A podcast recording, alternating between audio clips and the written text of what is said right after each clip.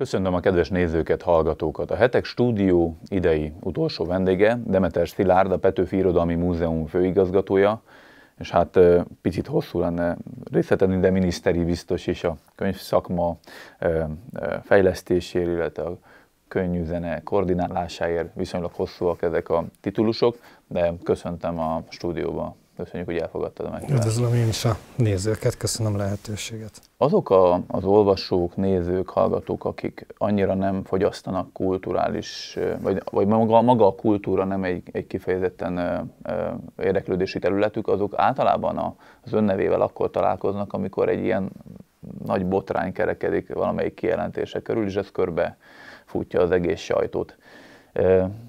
Mennyire gondolja azt, hogy ez a, az ön által korábbi interjúban sok terápiaként titulált kijelentés ön, ez, ez, ez hasznos egyébként ilyen szempontból?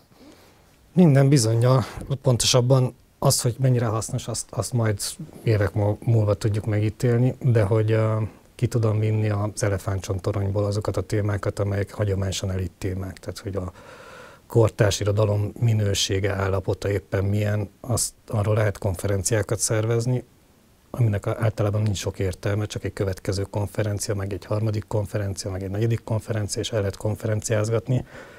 Vagy, és ez az én célom, ebédlőasztal mellé lehet ültet, vinni a témát. Tehát olyan témákat kell, vagy úgy kell megfogalmazni azokat a témákat, amelyek minket érdekelnek, hogy ebédlőasztal ne vitatkozzanak lehetőleg a családok róla. Ezt hívják politikának és én úgy gondolom, hogy a, a kultúra, ezen belül a művészetek túl fontosak ahhoz, hogy megtartsuk csak az elit privilégiumának vagy belső ügyeinek.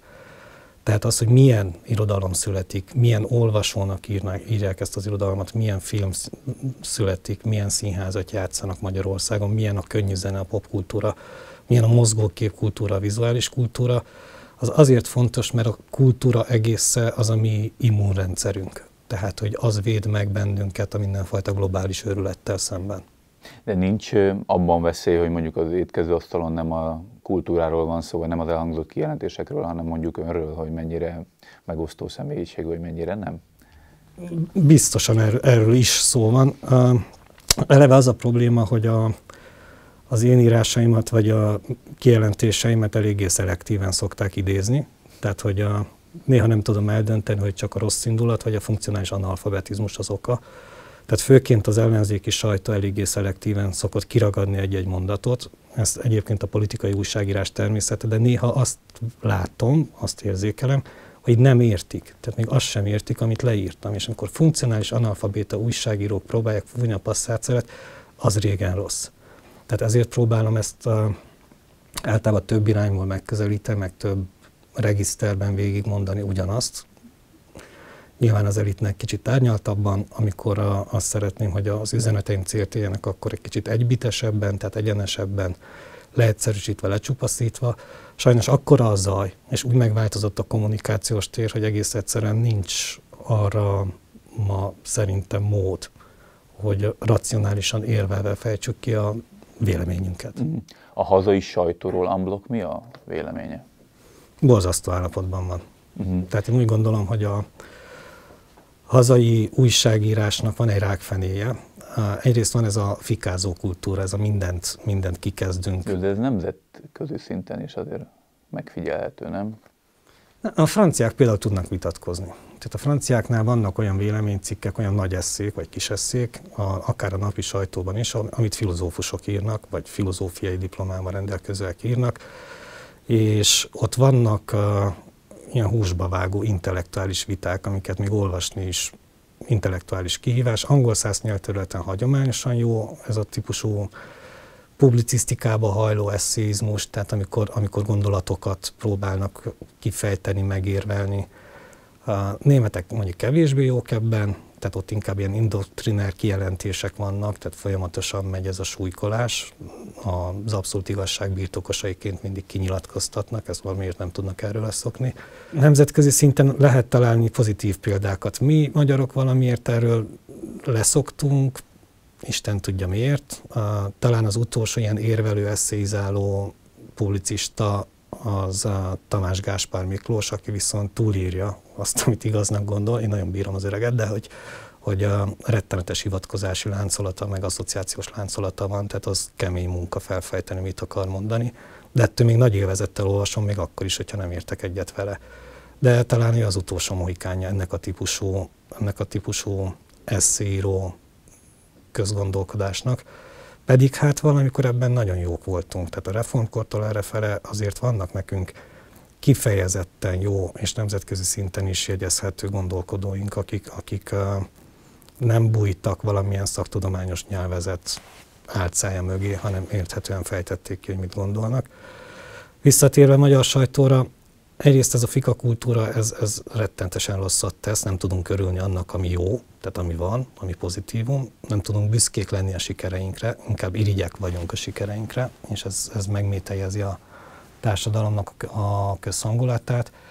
Másfelől pedig a, főként ez a gonzó újságírás után kezdődött el, amit a Magyar Narancs a 90-es évek elején honosított meg, hogy, hogy a, ez az annál rosszabb a tényeknek újságírás. Nem figyelünk oda a tényekre, nem rendezzük logikailag koherens láncolatban, hogy mi történik, hanem ilyen szelektív módon kiragadunk egy-egy tényszerűséget, amit inkább, inkább értelmezés, mint sem maga a ténynek a bemutatása, és, és valamiért meg akarjuk mondani. Tehát, hogy a magyar újságíró az igazat akarja mondani, nem csak a valódit, csak azt felejti el, hogy az igazat mondani az a költők feladata. Tehát a magyar újságírás az gyakorlatilag költészet, de annak viszont rossz. Viszont azért ennek, azért ennek van a másik oldala is, hogy a fogyasztók, meg az olvasók szempontjából is egyre kevesebbet olvasnak, és egyre felszínesebben is az átlagember. És talán van egy, mondanám, hogy igény, de inkább az igénynek a hiánya arra, hogy ilyen színvonalú újságírás adott esetben történjen. Nem? Hát sokkal kevesebbet Ez olvasnak. Azért mélyebb, igen, mélyebb, mélyebb kérdés, ezért szoktam ilyen ebédlőasztal mellé vinni ezeket a témákat folyamatosan veszítjük az olvasókat. Tehát a kortás kultúra az tolódik a vizualitás irányába, ami nem föltétlenül rossz. Tehát nem azt mondom, hogy az most rossz lenne, de ez azzal jár, hogy egyre kevesebbet olvasunk, főként könyvet, tehát papír alapon egyre kevesebbet olvasunk, aminek viszont az a következménye, hogy a mély figyelem képességét veszítjük el, kopik, tehát hogy egész egyszerűen most már a, a szintetizáló és analizáló képességünk is vesznek el, ami azt jelenti, hogy a probléma megoldó képességünk fog eltűnni, ami viszont a munkaerőpiacon fog visszaütni. Tehát, hogy a, a könyvolvasás az egy intellektuálisan nehéz tevékenység, hiszen meg kell értenem a leírt fogalmi valóságot, tehát el kell olvasnom, értenem kell a szavakat, össze kell raknom a, a, az üzenetet gyakorlatilag belőle, tehát az dolgoztatja az agyat. Miközben, ha csak nézek, tehát bármit nézek, ugye akkor megszerzem az információkat vizuálisan, kevesebb a intellektuális tevékenységet kell abban nekem belefektetnem. Közösségi média térhódításával viszont még csak, még csak azt sem mondanám, hogy nézünk, hiszen folyamatosan pörgetjük a, a, az, a híreket, tehát hogy ilyen vizuális ingerek sokasága sorozata ér bennünket, és hát aki mindent olvas, az semmit sem olvas. Tehát gyakorlatilag az van, hogy, hogy ilyen nagy ürességérzet marad az emberben egy ilyen félórás szociális média közösségi média pörgetés után, tehát hogy nem emlékszik, hogy mit, mivel töltött az elmúlt fél óráját. Ezen lehet változtani? Azért kérdezem ezt pont öntől, mert hát azért mégiscsak a kultúra fejlesztéséért van egy felelőssége. Próbálunk változtatni, olyan, olyan élményszerű kulturális eseményeket próbálunk most elősegíteni, amelyek a résztvevőkké teszik a, a befogadót. Tehát, hogy magyarán nem ezt a distinkciót, hogy van az alkotó valahol az elefántcsontoronyban, útjára bocsátja a remek művét, és akkor te befogadó, meg keresd meg, és fogad be, és nem tudom én, tedd rá a munkát, ezt, ma, ezt ma már hiába várjuk. Tehát, hogy szeretném, hogyha az új verses kötetek előtt kilométeres sor állnak könyves üzletek előtt, hogy na mikor vehetem kézbe, de nem ezt a világot éljük. Ezért azokat az élményszerű kultúrátadási, kultúrahordozói eseményeket szeretnénk most a következő években elősegíteni, kicsit bábáskodni, meg, meg az innovációt arra fele terelni, amelyek a, a kultúra átadás élményében a, késztetik valamifajta aktivitásra vagy proaktivitásra a befogadót. Tehát magyarán bevonjuk őt a játékba, és úgy érzi, hogy ő részese valaminek a megszületésének. Látja annak bármi veszélyét, hogy esetleg a nyomtatott sajtó, vagy a, a könyvnyomtatás annyira visszaszorul, hogy már el is jelentéktelenedik teljesen?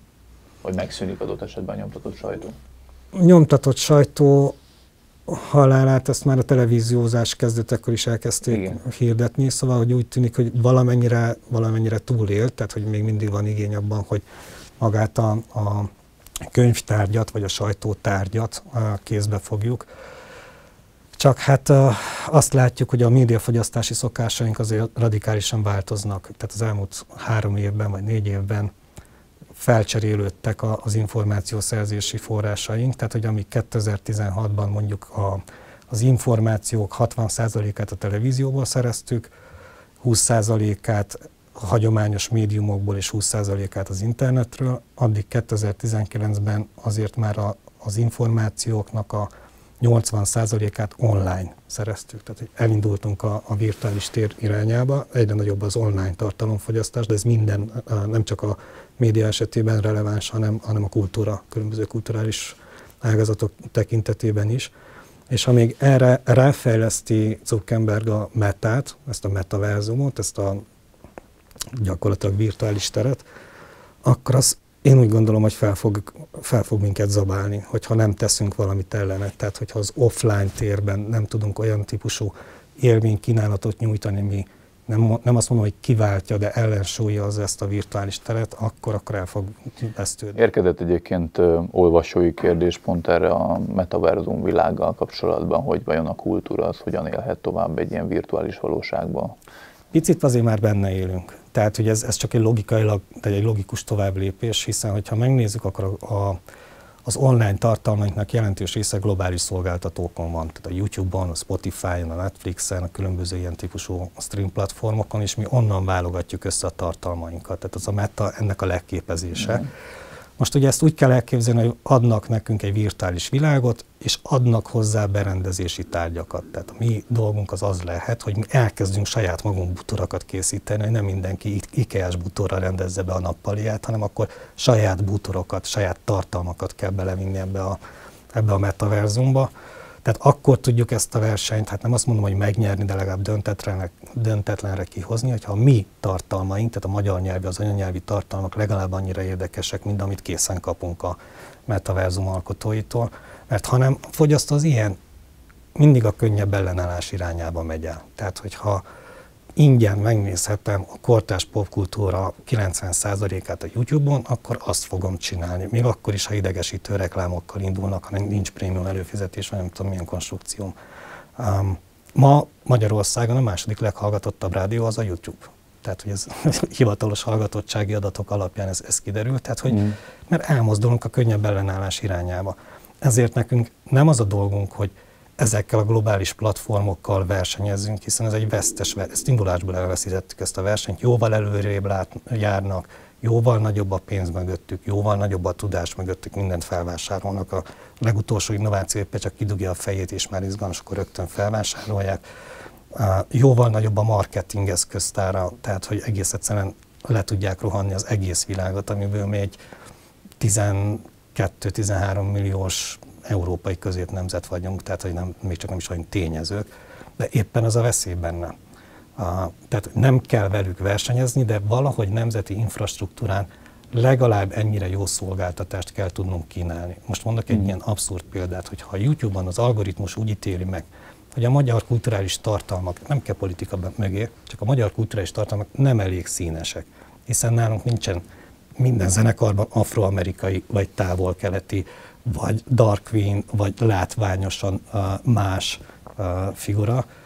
Tehát, hogy nem elég színesek a mi kulturális tartalmak, már pedig nem azok, mi egy homogén fehér keresztény kultúrkörben élünk ezer esztendeje, tehát, hogy ezek vagyunk mi, és az algoritmus emiatt elkezdi hátrébb sorolni a mi tartalmainkat, akkor a magyar kortás magyar kultúra körülbelül, nem, nem akarok pontos számot mondani, mert ezt, ezt csak csatszolni tudjuk, de ilyen több mint kétharmada el fog tűnni. Jó, de lehet lépést tartani azzal az állandó algoritmus igényel, amit a globális kultúra, vagy ez a tech cégek által irányított kultúra termel? Azok csak uh, eszközök, formátumok. Tehát ez uh-huh. a mhm. fontos. A tartalomgyártásra kell odafigyelnünk nekünk, tehát olyan tartalmakat kell tudnunk gyártani, amelyek és ez a mi versenyelőnyünk, amelyek rólunk szólnak. Tehát azt nem tudják Los Angelesbe kitalálni, hogy nekünk milyen, milyen életmód válaszaink vannak egy, egy Mátrai hegyi túrán. Tehát az nem ugyanaz, mint, mint bejárni a Grand Canyon-t.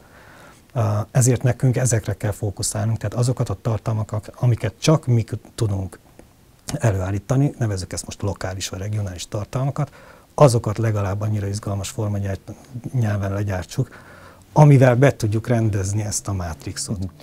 Ha világnézeti konfliktusra viszem ezt az egész kérdéskört, akkor mennyire lehet védekeznie Magyarországnak, a, hogy megőrizze a kulturális szuverenitását a globális kultúrával szemben? Mondok egy példát. A gyermekvédelmi törvényel kapcsolatban például bele lett emelve egy olyan passzus, hogy még a népszerűsítése is az LMBT propagandának tiltva van, ezért bizonyos kulturális termékekre rá lehet rakni a 18 pluszos karikát, vagy akár tiltani is lehet. De vannak olyan külföldi tech cégek, aminél nem lehet ezt magyar hatályos jogrend alapján tiltani, tehát lehet, lehet, nincs egy idő után az az érzés az embernek, hogy a már rég elvesztett háborút próbál megnyerni? Lehet védekezni. Tiltásra nem is lehet megnyerni igazából ennek a... Ez ugye ez egy identitáspolitikai vita. Tehát hogy az, ami, ami elindult a, a Vogue mozgalommal, ezzel az új marxista szélsőbalos mozgalommal Amerikából, és sokáig azt hittük, hogy ez a, ez a hülyék játéka, és nem fog begyűrűzni, mert hogy jó zanész egész egyszerűen nem tud mit kezdeni ezekkel a történetekkel. Azt látjuk, hogy elit pozíciókat fogtak a médiában, a szórakoztatóiparban, az egyetemeken, onnan indult ki. Tehát, hogy a, a, az elit pozícióit elfoglalt ez a, ez a teljesen, őrült, teljesen őrült a identitáspolitikai hozzáállás. A, nem egy, nem egy racionálisan megnyerhető vitáról beszélünk. Tehát ha te állítasz valamit a saját identitásodról, és én állítok valamit a saját identitásomról, a kettő nem egy racionális vita tárgya, hiszen ha én kétségbe vonom a te identitásodat, tehát hogy mondhatok egy picit Persze. csúnyábbat, remélem nézők megbocsátják. Amikor Biden megnyerte az amerikai választásokat, az amerikai Egyesült Államok elnök választását, akkor az egyik magyar író kiírta a közösségi oldalára, hogy szeretném kijelenteni, hogy én a mától buzi vagyok, az öcsém pedig néger. Remélem szó szerint idéztem. Ez maga poénosságában, még ironiájában azt mutatja, tehát, hogy én tehetek bármilyen identitásállítást magamról, hiszen jogom van hozzá, ugye ezt gondoljuk, és azt neked el kell fogadnod, ha te ezt kétségbe vonod, hogy én nem vagyok most mondjuk néger, hiába állítom azt, mert hát rám nézel és fehérnek látsz, akkor identitásomban, tehát egzisztenciámban támadsz. Tehát ez nem egy megnyerhető vita, ezért nekünk nem az LMBTQ őrületre kell föltétlenül céloznunk, vagy nem csak tiltással kell az LMBTQ őrületre céloznunk, ráadásul ugye a gyermekvédelmi törvény az a gyerekeket védi. Tehát azt mondja, hogy LMBTQ propagandának a köznevelésben, a közoktatásban nincs helye. 18 éven felül azt csinálsz, amit akar, senkit nem érdekel Magyarország és szabad ország ebből a szempontból, tehát hogy az a bújszájba, akivel akarsz, nem foglalkozunk a magánéleted, de hiszen az a magánéleted nekünk most igazából arra kellene rágyúrnunk, hogy a saját kulturális identitásunkat erősítsük, tehát hogy érezzük magunkat jól abban a, abban a zsidó, keresztény, magyar, tehát nemzeti kultúrában, amely ezer éve keresztül megtartott bennünket. Legyünk büszkék azokra a vívmányokra, amiket az eleink elértek, és múzeumigazgatóként el tudom mondani, hogy minden magyar múzeum olyan közgyűjtemény, ahova te bemész, akkor jobb magyarként jössz ki, tehát egész egyszerűen megemel. Tehát azt látod, hogy mi az, ami, az az örökség, amin mi ülünk, az mindig megemel, jobb magyarrá tesz téged.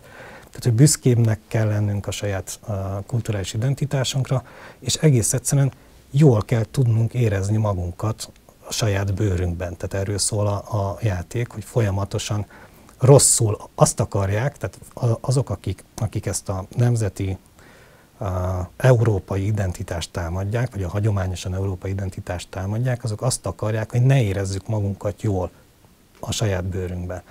Ez, ez, és ezért moralizálnak, tehát ezért tolják el a vitát mindig morális síkra, a jó emberkedőt. Tehát, hogyha te azt mondod, hogy kerítést építek a házam köré, mert szeretném megvédeni a szeretteimet, nem azért, mert gyűlölöm az összes többit, aki kint mászkál, hanem mert egész egyszerűen gondolom, meg kéne védjem a szeretteimet, akkor rossz ember vagy az a jó ember, aki nem épít kerítést. És ez a jó ember, rossz ember, tehát ez a morális sík, ez egész egyszerűen lefolyt. És senki nem akar rossz ember lenni. Tehát ezt, ezt nagyon pontosan kiszámolták, nagyon jól kitalálták, hogy nem akarok rossz, én jó ember akarok lenni. Tehát, hogy alapvetően ez, ez az én képem, hogy én jó ember vagyok, csak, csak akkor ugye az van, hogy a jó emberségre való hivatkozással az illegális migráció előtt kinyitjuk a kaput. Tehát azt mondjuk, hogy hát szegények biztos rossz sorsuk van ott, ahonnan jönnek, tehát engedjük be őket ide, tartsuk el őket. Nem kell megnézni, hogy ő mit csinált ott meg, nem kell tudnunk, hogy milyen az előélete, nem kell tudnunk, hogy miért, mit akar itt csinálni. Egész egyszerűen fogadjuk be, legyünk úgynevezett szolidárisak. Tehát, hogy szolidaritásnak ez a típusú kitágítása, ez önveszélyes, de ha én ezt kimondom, hogy ez önveszélyes, akkor én rossz ember vagyok. Tehát már rögtön jön a nácizás. Vagy, vagy a toleranciának a, a teljes, teljes félreértett uh, alkalmazásainak. Tehát a tolerancia eredeti értelmében, ahogy Locke kidolgozták a levél a vallási türelemről és a hasonló uh, eszékben, az arról szól, hogy én elfogadom, hogy te másképp gondolkodsz, de nem helyeslem, nem helyeselhetem.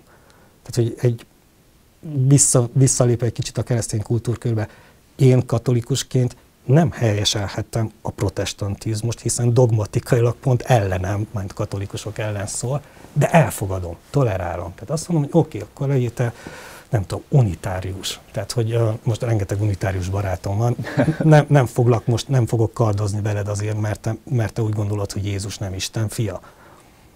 Tehát, hogy tűröm, pontosabban eltűröm, hogy te másképp gondolt, de nem helyeslem.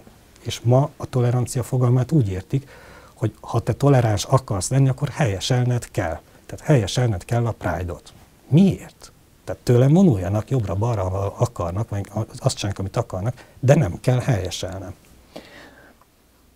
Meddig kivitelezhető az, hogy Magyarország tagja marad egy olyan uniónak, ahol ezt már ilyen a, a toleranciát egyfajta ilyen tíz parancsolatként értelmezik, ezt a fajta toleranciát. Hallunk itt irányelvekről, hallunk LMBT szabadövezetről, vagy, vagy e, szabadságzónáról, e, megfogalmaznak öt éves terveket e, ezzel kapcsolatban, de ez csak az egyik része. Azért ha, ha jók a ismereteim, akkor éveken keresztül dolgoztál Brüsszelben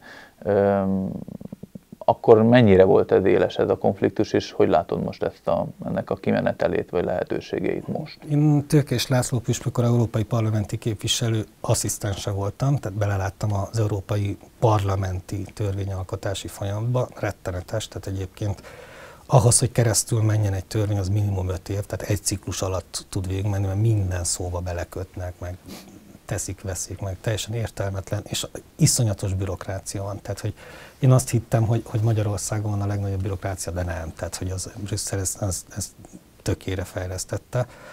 Um, itt igazából ugye tegyünk különbséget az Európai Unió elitje és az Európai Unióban élő európai polgárok között. Tehát megint ne, uh, érdemes odafigyelni arra, hogy az a típusú nevezzük őshonos európai polgári közösségnek, amelyek, amelyik még mindig ebben a keresztény kultúrkörben vagy talapzaton él, amelyik uh, úgy gondolja, hogy a, a férfi, férfinő egyenjogúsága az ezért egy jelentős vívmány, amit nem kellene fürdővízzel együtt a gyereket is kiönteni aki hagyományos családmodellben gondolkodik, aki szereti a gyerekét, szeretne gyereket szeretni, ha a gyerekének jobb élete lenne, ezért hajlandó dolgozni, és nem várja a mannát, tehát van egy olyan típusú jövőkép, hogy az élete folytatását az utódaiban látja, és hasonló. Ez egy, ez egy számos több száz milliós polgárság, aki egyre rosszabbul érzi magát az Európai Unióban. Pont ez a jó emberkedő a diktatúra miatt, meg a gondolatrendőrség miatt. Tehát, hogy én, én azt mondanám, hogy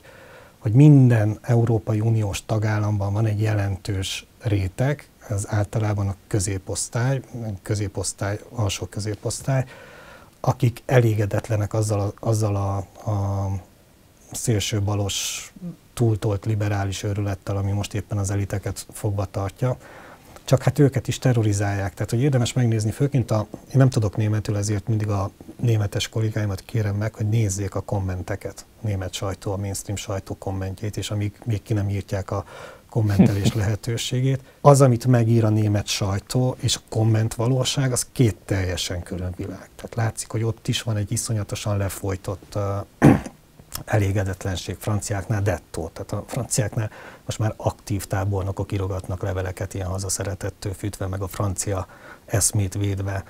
Um, valószínűleg, ha jól megkaparjuk, akkor Hollandiában is találunk ilyen típusú réteget. Tehát, hogy van egy, van egy elégedetlen európai polgárság, aki most veszélyben nézi magát. Ezeknek egy részét látjuk, amikor eljönnek Magyarországra, és jól érzik magukat, és boldogak, és nem. Találkoztam olyan német értelmiségével, aki elsírta magát, hogy ő egész egyszerűen nem érzi magát otthon. Um, vannak barátaim, akik imádják Franciaországot, Márszejt vagy Párizst. Van olyan barátom, aki, Pár, aki Párizsban is dolgozik, tehát ott is van vállalkozása, és, és egész egyszerűen azt mondja, hogy most már, pedig ez liberális, hogy egész egyszerűen fehér nőként, őről van szó, tehát fehér nőként nem érzi magát biztonságban Párizsban, pedig ő aztán tényleg mindenkit szeret, meg meg a legelfogadóbb ember, akit ismerek. Tehát, hogy, hogy azért ott, ott van egy ilyen, ilyen feszültség nyugat, nyugat-európai társadalmakban, de én úgy gondolom, hogy, hogy az, a, az a hajó elúszott. Tehát, hogy az a, az a típusú hagyományos Európa, ami, ami még mindig megvédi a saját alapértékeit, az Bécs alatt kezdődik, és nekünk az az esélyünk, hogy ha, ha valahogy szövetséget kötünk a nem Európai Uniós, de nagyon kemény keresztény országokkal is, tehát az oroszoktól a szerbekig, ők szövetségesek, hiszen ők ugye ortodox keresztények, azok kicsit keményebben állnak be ezekbe, a hit, hit kérdésekbe, vagy életmód kérdésekbe, mint mi nyugati keresztények. Az uniós döntéshozatal szempontjából az, hogy a, az uniós állampolgárokban van egy elégedetlenség, az ilyen szempontból nem annyira számít, nem? Mert pont az elitnek a demokrácia deficitja a kérdés, és ugye az eredeti kérdésem arra is vonatkozott, hogy Magyarországnak, hogyha meg akarja őrizni akár ezt a kulturális szuverenitását, vagy a vagy, vagy szembe megy ezekkel a, a uniós dogmákkal, akkor meddig tartható az uniós tagság? Most két olyan országot sorolt föl, Oroszországot és Szerbiát, akik például nem uniós tagállamok, lehet az, az ebbe a szövetségben helye a jövőben is Magyarországnak, ha most csak és kizárólag ezt a világnézeti konfliktust tekintem. Azért itt felmerültek a, akár még a kilépésnek a, a lehetőségei egy-egy publicista tollából. Igen, én úgy gondolom, hogy, a, hogy a, nekünk, magyaroknak mindent meg kell tennünk, hogy az Európai Uniót lehetőleg egyben tartsuk és megtartsuk európainak, ezért kellenek ezek a szövet. Tehát az Európai Unió és Európa nem, nem ugyanaz. Tehát ez ez, a, ez a nagy brüsszeli tévedés, amikor úgy gondoljuk, hogy tehát azonosítjuk az Európai Uniót uh, Európával, hiszen Európának mégiscsak évezredes történelmileg historikusan ide tartozó része a Balkán, és historikusan ide tartozó része egyébként Oroszország is. Tehát, hogy nem hiszem, hogy bárki le akarná tagadni Dostoyevskit, mert mégiscsak majd Tolstoyt, vagy Csajkoszkit. Tehát, hogy az európai kultúrkörnek a része uh, Oroszország is. Én, uh, más, másfelől pedig nincs európai démosz, tehát európai nép ilyen nem létezik. Tehát az európai Egyesült Államok, tehát a, a nemzetállamok nélküli Egyesült Európa, az, az egy humbuk. Annak nincs, nincs tárgya, tehát nincs, nincs egy fenntartója, nincs egy, egy hordozója, aki az európai eszmét tudná hordozni. Nincs európai nyelv, nem imádkozunk európaiul, tehát hogy egész egyszerűen hiányoznak azok az eszközök, amelyek valamelyest a közösségi identitást meg tudják teremteni. Tehát nemzetállamok vannak, nemzeti kultúrák vannak, nemzeti nyelvek vannak, még mindig az angol szupremácia dacára azért még mindig beszélünk magyarul, nem cseréljük le a nyelveinket. Nemzeti karakterek valamilyen szinten van, tehát hagyományok vannak, másképp gondolkodunk mondjuk a karácsonyról, mint a németek, vagy más a szokás, nem tudom, az Egyesült Királyságban, mint, mint Boszniában, tehát hogy vannak ilyen eltérő karakterjegyek, amelyek önazonossá tudnak bennünket tenni, és ha sikerül ezt a, ezért mondtam, hogy a kultúra az a mi, mi. Tehát ha sikerül ezt megerősíteni, ez maradni is fog, függetlenül attól, hogy mit, mit, milyen butaságot találnak ki Brüsszelbe, lásd azt a nyelvi kiskátét, hogy akkor most mit, nevezhetjük-e karácsonynak a karácsonyt? Na, ná, hogy karácsonynak fogjuk nevezni a karácsonyt, hiszen számunkra a karácsony az karácsony. És mindig van ez a józanész, tehát az életszerűség, hogy, hogy ha, ami élhetetlen, azt nem fogják elfogadni az emberek, nem azért, mert szabadságharcosok, hanem egész egyszerűen, mert életszerűtlen. Tehát az uborka görbületéről jó poénokat lehet, lehetett ugye gyártani, senki nem állt neki centizni az uborkát, hogy akkor az most úgy görbül-e, vagy nem úgy görbül. Tehát, hogy egész egyszerűen életszerűtlen volt maga, maga az, a, az a rendelet, vagy az a direktíva. Az életszerűtlen rendeleteket ki fogja vetni magából a, a mindennapok embere, mert hogy nem szeretne hülyeségekben élni. Picit visszakanyarodva a hazai viszonylatokba, ugye a legutóbbi botránykeltő nyilatkozata ugye a magyar kortárs irodalom 80%-ának a kikukadására vonatkozott. Lehet objektíven mérni eh, irodalmi műnek az értékét? Vagy mennyire lehet objektíven Nincs mérni? objektív mérce, ez mindig ízlés vita, ezt el is mondtam többször, tehát az egy megnyerhetetlen vita, hiszen az, hogy ami nekem tetszik, az én ízlésemnek való, az nem biztos, hogy neked tetszik, vagy bárki másnak is tetszik azért van egy, van egy olyan minőség uh, elv, ami alapján meg, meg lehet ítélni, hogy egy adott írásmű az azért bizonyos minőség fölött vagy alatt van. Uh-huh. Most az kultúrszociológiai tény, hogy a megtermelődő uh, alkotás mennyiségnek több mint 80% egyébként kihull az idő rostáján, tehát eltűnik. Tehát a nyugatban íróknak a 80%-ának még a nevét se tudjuk, nem, hogy nem olvassuk őket. Az a maximum 20% az igazán fontos és értékes, akiket 50-100-150-200 év múlva is tudunk olvasni, tehát hogy ez, ez egy tényállítás. Az viszont elválasztanám attól, ami, ami az előbb, amiről az előbb beszéltünk. Tehát én minden olyannak örvendek, ami közös, közösséget teremt. Tehát nem csak közönséggel számol, hanem közösséget teremt. De ebből a szempontból számomra egyenértékű egy, falusi szavalóverseny az adott közösséget erősíti, vagy egy opera eladás, ami egy adott, nem tudom, 200 főt tesz jobb, jobb emberé, vagy jobb magyarrá. Tehát a kulturális termékeknek az, hogy ilyen sok van, az teljesen jó, azt támogatom, mondom, minden olyasmit támogatok, ami erősíti a kulturális identitást. De amikor arról beszélünk, hogy mit kell finanszírozni közpénzből, mibe kell több pénzt kötni, költeni, akkor viszont én már kicsit összevonom a szemüldökömet, ugyanis jelenleg rengeteg pénzt költünk kultúrára, és leginkább a középszert finanszírozzuk. Tehát egész egyszerűen a magyar kultúra versenyelőnyét vékonyítjuk azáltal, hogy mindenhova mindenkinek adunk pénzt. Nincs uh, kritikus réteg, tehát nincs ma egy adott kritika. Ezt is leírtam uh, vitairatomba, hogy ma nem a teljesítményt, hanem a státust süvegeljük meg. Tehát nem azt nézzük, hogy ki mit ír, milyen költő, hanem azt, hogy ha ő költő, akkor annyi joga jár neki, nem tudom milyen ösztöndi vagy alkotói támogatás. És ebből nekem elegem van. Jelen helyzetben, hogyha nem változna semmi, akkor, akkor lehetne azt mondani, hogy nem éri meg ennyi pénzt belefektetni ebbe a rendszerbe? El nem venném a pénzt a, a, az éhen kórház költőinktől, íróinktól, vagy legalábbis én úgy látom, hogy, hogy a, rájuk fér egy kis támogatás, csak teljesítmény kényszer alá helyezni őket. Ezt a térei ösztöndíjba kipróbáltuk. Tehát az volt a térei ösztöndíjnak a feltétele, hogy ez a középgeneráció számára uh, általam kiverekedett alkotói ösztöndíj, rettenetes ellenszélbe, és a szakma ellenszerében sikerült ezt keresztül vinni. És mivel azt mondtuk, hogy a legkevesebb öt térei ösztöndíjastól két év múlva megválunk, ezért mindenki neki dolgozni, és mindenki megpróbálta a maximumot nyújtani. Tehát most volt éppen a térei kuratórium, és azt láttuk, hogy aki tehetséges, aki jó, az még rátette egy lapát, nem ült otthon és várta a sült galambot, nem gondolta, hogy neki alanyi jogon járt, hiszen ez benne volt a pakliba, ha nem teljesít, akkor majd, majd kikerül a, a, a térei ösztöndíjasok köréből.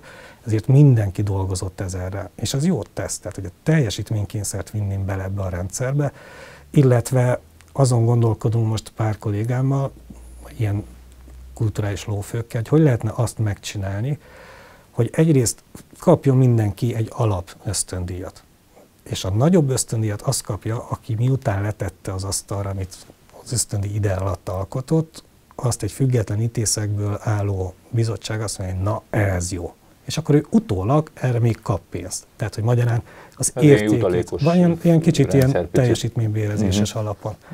Mi lehet az oka annak, hogy ez a 80%-os kijelentése a magyar kultúra egyébként olvasott, tájékozott és képzett szereplői részéről is nagy ellenérzést váltott ki, egyfajta fenyegetésként értékelték. Nem szoktuk meg, hogy őszintén beszélünk erről. Tehát itt mindenki hazudik mindenkinek, ezt szoktam elmondani. A Petőfi Irodalmi Múzeumban könyvbemutatót tartani biztonsági játék, mert senki nem fogja azt mondani neked, hogy te rossz költő vagy, nem kellett volna ezt a kötetet most így összerakni. tehát, hogy az elitek azok, azok, azok így elgyávultak, nem mondjuk meg őszintén, mit gondolunk a másik teljesítményéről. Ha igen, akkor úgy, ahogyan én pozícionáltam magam, mert most ilyen kvázi ez ilyen búcsijáték volt a kortárs irodalommal való foglalatoskodásomban, és gondoltam, hogy akkor megcsinálom azt, amit ők szoktak csinálni, főként a liberálisok, hogy nagy pofával, mindenfajta megalapozottság nélkül, fentről, hatalmas egóval megmondom, hogy hát ti nem vagytok jók, ti, ti vagytok a mosak.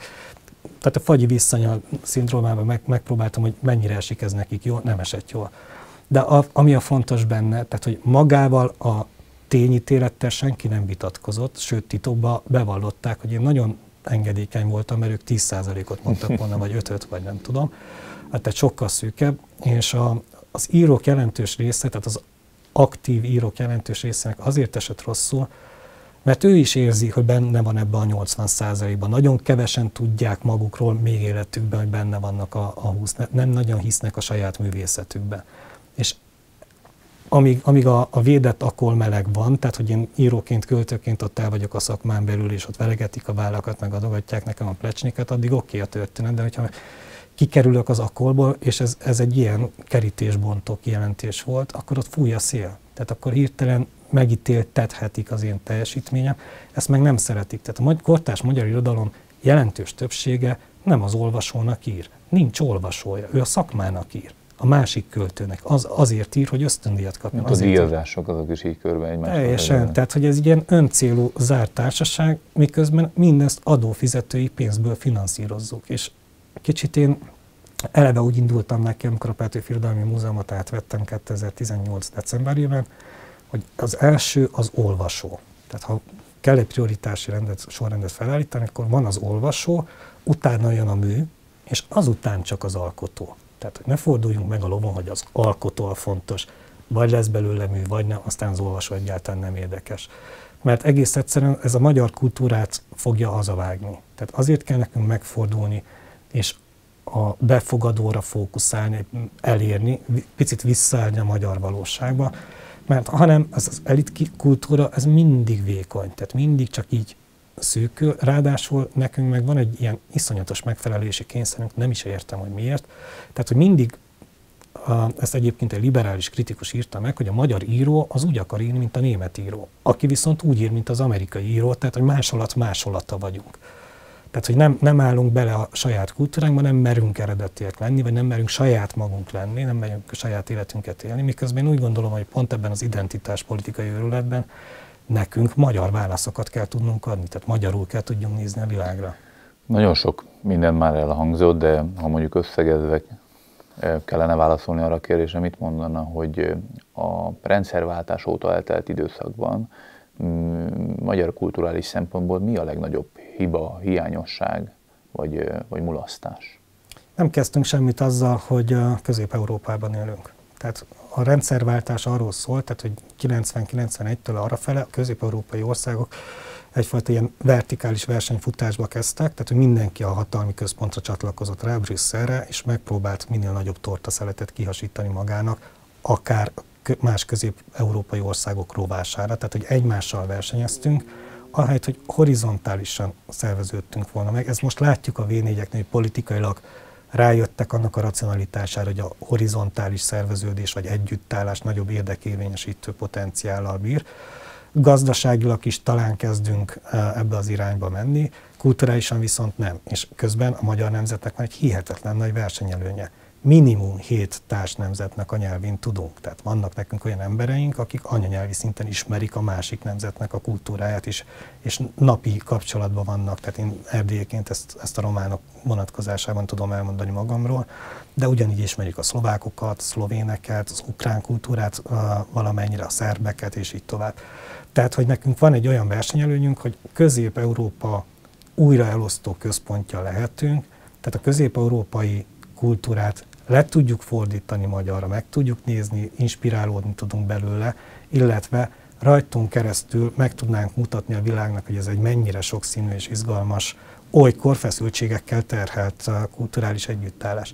És ezt az, ezt az elmúlt három évtizedben nem uh, használtuk ki, mert mindenki nyugatra akart menni, mindenki világhírű akart lenni, aminek a könyv szempontjából Frankfurton keresztül vezet az útja, a popkultúra szempontjából nem tudom, Los Angelesen vagy Londonon keresztül vezet az útja, tehát mindenki nyugatra akart menni, ahelyett, hogy kicsit körülnéztünk volna a saját portánkon és a, és a közvetlen szomszédságunkban. Úgyhogy én a következő években azt kértem a kollégáimtól, hogy ezt a tágabb értelembe vett közép-európaiságot, ezt idősebb nézők talán még emlékezni fognak rá, tehát a KGST országokra gondolok ez alatt, a Baltikumtól a Balkánig, és a poszt-szovjet térséget is beleszámolom. Ez egy bő több milliós piac, tehát még piacilag is értelmezhető történet. Próbáljuk meg egy kicsit felderíteni, összefogni, összefűzni, és a, a magyar kultúra exportját ne egy olyan versenybe vigyük be, ahol uh, nem biztos, hogy mi vagyunk a befutók, hanem nézzük meg ezeket az idézőjeles szűz területeket. Azért mondom idézőjeles, mert azért eseti jelleggel vannak ilyen típusú együttműködések és próbálkozások, tehát nem azt mondom, hogy nincs ilyen típusú kulturális együttműködés, csak ez nem egy koordinált együttműködés, nem egy tudatos, piacorientált, üzleti szemmel is végig gondolt kulturális export tevékenység. Úgyhogy ez egy, ez egy nagy meló lesz. Én szerintem van ilyen öt év, hogy kiderüljön, hogy működőképes-e. Egy picit témát váltva, de érkezett egy olvasói kérdés, amit mindenki fel akartam tenni, mert egy kicsit személyesebb jellegű, hogy ugye mondta a színházakkal kapcsolatban, hogy van egy személyes ellenérzése, vagy, vagy, vagy nem szeret színházba járni, és hogy ennek, ennek van egy ilyen előzménye, hogy tudna esetleg erről mesélni? Vagy? Nem, ez magán, magánügy. Uh-huh. Tehát magánügy hát, a probléma. Én azért beszéltem róla, ja, értem.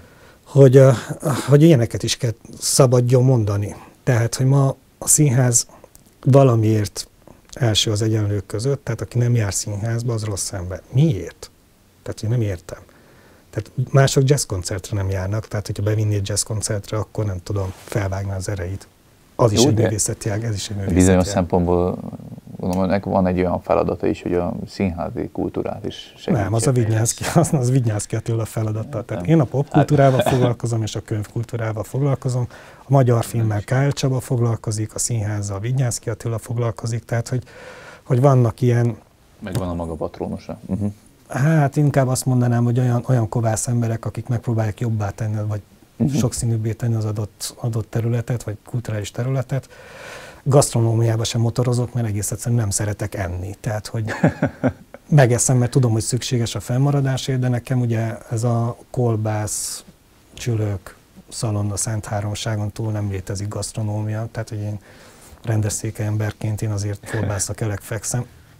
Nem gondolom, hogy rosszabb ember lennék, mint, mint bárki más de nem fogok a távol-keleti konyha rejtelmeiről beszélni, mert nem értek hozzá, nem is érdekel. Ettől nem vagyok rosszabb ember. Ugyanez van egyébként a színházzal is, tehát hogy biztos egy izgalmas művészeti ág, legalábbis 98-ig, ameddig jártam színházba, kaptam élményeket. 98-tól nem járok a színházba, uh-huh. magánéleti, magán ügy miatt. Uh, biztos előre ment ez a széna is, de engedtessék meg nekem, hogy ne járjak Persze. színházba. Két kérdésem lenne még, az egyik a Petőfi Centeráriumra vonatkozóan, jövőre, vagy talán két éves is lett, ha jól emlékszem a, a nyilatkozatokból. Ha önnek ki kellene emelni egy dolgot, akkor mit lehetne tanulni Petőfitől, illetve Petőfi korából a mai magyar embernek? Mi azért, azért, jóba, azért jó ez a kérdéspontosítás, mert amikor elkezdtünk készülni a Petőfi Centenáriumra, akkor a, a, arra felekeztünk el gondolkodni a kollégákkal, hogy Petőfi egy nagyon jó márka arc, tehát egy rock'n'roll ma, ma élne, akkor ő biztos valahol a csúcson lenne. Nagyon jó szerepjátékos volt, tehát hogy nagyon jó influencer volt, megtervezte a maga képét, arcolatát, tehát hogy a, Divatlap segédszerkesztőjeként azt hiszem ő volt az első, aki saját magáról költőről fotót szerkesztetett be a labba, tehát hogy azért ő elkezdte ezt, a, ezt a, az image építést, és uh, zseniálisan jó költő volt, tehát hogy, hogy a hihetetlen termésből azért vannak olyan kiemelkedő versművek, amelyek egész egyszerűen ma is megszólítanak, és ma is előbbre visznek bennünket. Tehát önmagában Petőfi is jó lett volna, de a Petőfi és kora az sokkal izgalmasabb, hiszen ez a tágabb értelembe vett reformkor, amire mi lövünk, ez így eszmetörténészek biztos megfeszítenének, de az én fejemben Kazincitól Klebersbergig tart ez az eszmetörténeti ív, amikor elkezdtünk anyanyelvi kultúrát létrehozni. Tehát az, a modern magyar nemzet az ekkor született meg. Ekkor volt az, amikor a nemesek elkezdtek lemondani az előjogaikról megszületett egyfajta politikai nemzet, tehát amikor a nemes és a plebs összehúzódott egy politikai térbe, és egy, nemzeti, egy nemzetként kezdte tételezni magát. Ekkor született meg a Magyar Tudós Társaság, amiből lett ugye a Magyar Tudományos Akadémia, ekkor születtek meg a nemzeti színházak, tehát a kőszínházakat ebben az időszakban kezdték el építeni. Ekkor születik meg a magyar opera, tehát a magyar kultúra és művészet meg annyi vívmányát ekkor alapozzák meg, és micsoda teljesítmények voltak, azért gondoljunk bele, tehát hogy azért ma is nehéz überelni egy Arany Jánost költészetben, pedig eltelt 200 év azóta.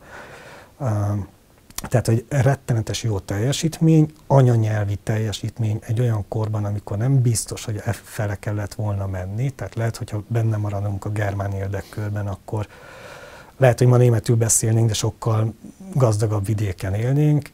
Ráadásul ami közép-európai szempont, közép-európaiság szempontjából megint csak fontos, hogy ekkor születtek meg a társnemzetek, ugyan ellenünk befogalmazták meg magukat, tehát a románok hirtelen kitalálták, hogy ők románok és nem magyarok, tehát lett egy ilyen fajta negatív identitásképző uh, történet, vagy elindult egy ilyen történet, de hogy, de hogy, hogy úgy elkezdett karaktere az egész Közép-Európának, és elkezdtek a, a nemzetek nemzetiségek beleállni a saját a történetükbe, saját anyanyelvükbe, tehát ez mind jó, mert mind, mind, mind felhajtó erővel bírt Közép-Európa számára, és szerintem ez volt a kulcsa annak, hogy a 20. század két nagy világégését és a két nagy diktatúráját is túl tudtuk élni. Tehát, hogy ez, ez volt az a kezdőlőket, az a tartalék, az az aranytartalék, amiből mi táplálkozni tudtunk a 20. században, és nem tűntünk el így a történelem sülyeztőjében. Még egyetlen kérdésem maradt hátra, ami talán az egész beszélgetés összefoglalandó, vagy annak a fényében kérdezem, hogy ön szerint mi 2022-es választásnak a tétje? Én azt szoktam mondani, főként a kultúra területén belül maradva, hogy a, a, a szólás, a vélemény és az alkotás szabadságának utolsó védvára ez a polgári nemzeti kormány, vagyis a Fidesz. Tehát a mi kultúrpolitikánk az, ami, ami a teljes magyar kultúrában gondolkodik. Tehát, hogy én tudom azt, hogy azt szokás kultúrharcnak nevezni, amikor szidjuk a liberálisokat, és a liberálisok szidják a nemzetieket, és egymást köpkedik, de az lögdösödés. Tehát én az elmúlt három évben folyamatosan úgy próbáltam dolgozni, hogy teljesen mindegy, hogy a, az adott mű alkotója mit gondol az aktuál politika vonatkozásában, a kormányról vagy a saját pártjáról, a teljesítményt nézzük, és hogyha úgy látom, hogy erősíti a magyar kultúrát, akkor védjük be. Tehát hogy a magyar kultúra attól izgalmas, attól erős, hogy a szélső baltól a szélső jobbig minden megvan, hiszen nekünk nincsen nagyobb nyelvi környezetünk, mint a latinoknak vagy a szlávoknak, tehát nem tudunk át sétálni a szomszéd ország kultúrájába megkölcsönözni egy kis szélső balt, vagy egy kis szélső jobbat. Nekünk meg kell képeznünk az egész világot, mert be vagyunk zárva ebbe a gyönyörűséges magyar nyelvbe. Ezért a 22-es választások kulturális szempontból számomra ott dőlnek el, hogy megmarad-e ez az alkotás szabadsága, vagy teret engedünk ennek a szélsőbalos vók őrületnek. És akkor bizony jönni fognak a brüsszeli direktívák, hogy a roma szó az kevésbé sértő, mint a cigány, tehát a cigány szót a magyar kulturális tartalmakból lehetőleg visszamenőleges hatája lúgozzuk ki. Tehát az, amit Mark Twain zseniális regényeivel Amerikában megcsináltak, hogy a néger szót kvázi kicserélték, meghamisították a művet, az nálunk is előfordulhat, tehát egy lépésre vagyunk tőle, és ezt ha ehhez a lépés kivédéséhez az kell, hogy csukjuk be a kapukat, akkor csukjuk be a kapukat. Nagyon köszönöm a beszélgetést. Demeter Szilárddal beszélgettem a Petőfi Irodalmi Múzeum igazgatójával. Ez volt a Hetek Stúdió utolsó adása idén. Mindenkinek a Polkor egység jegyében kellemes ünnepeket, és hogyha ezt elhagyom, akkor szólásszabadság jegyében pedig boldog karácsonyt kívánok. Sziasztok!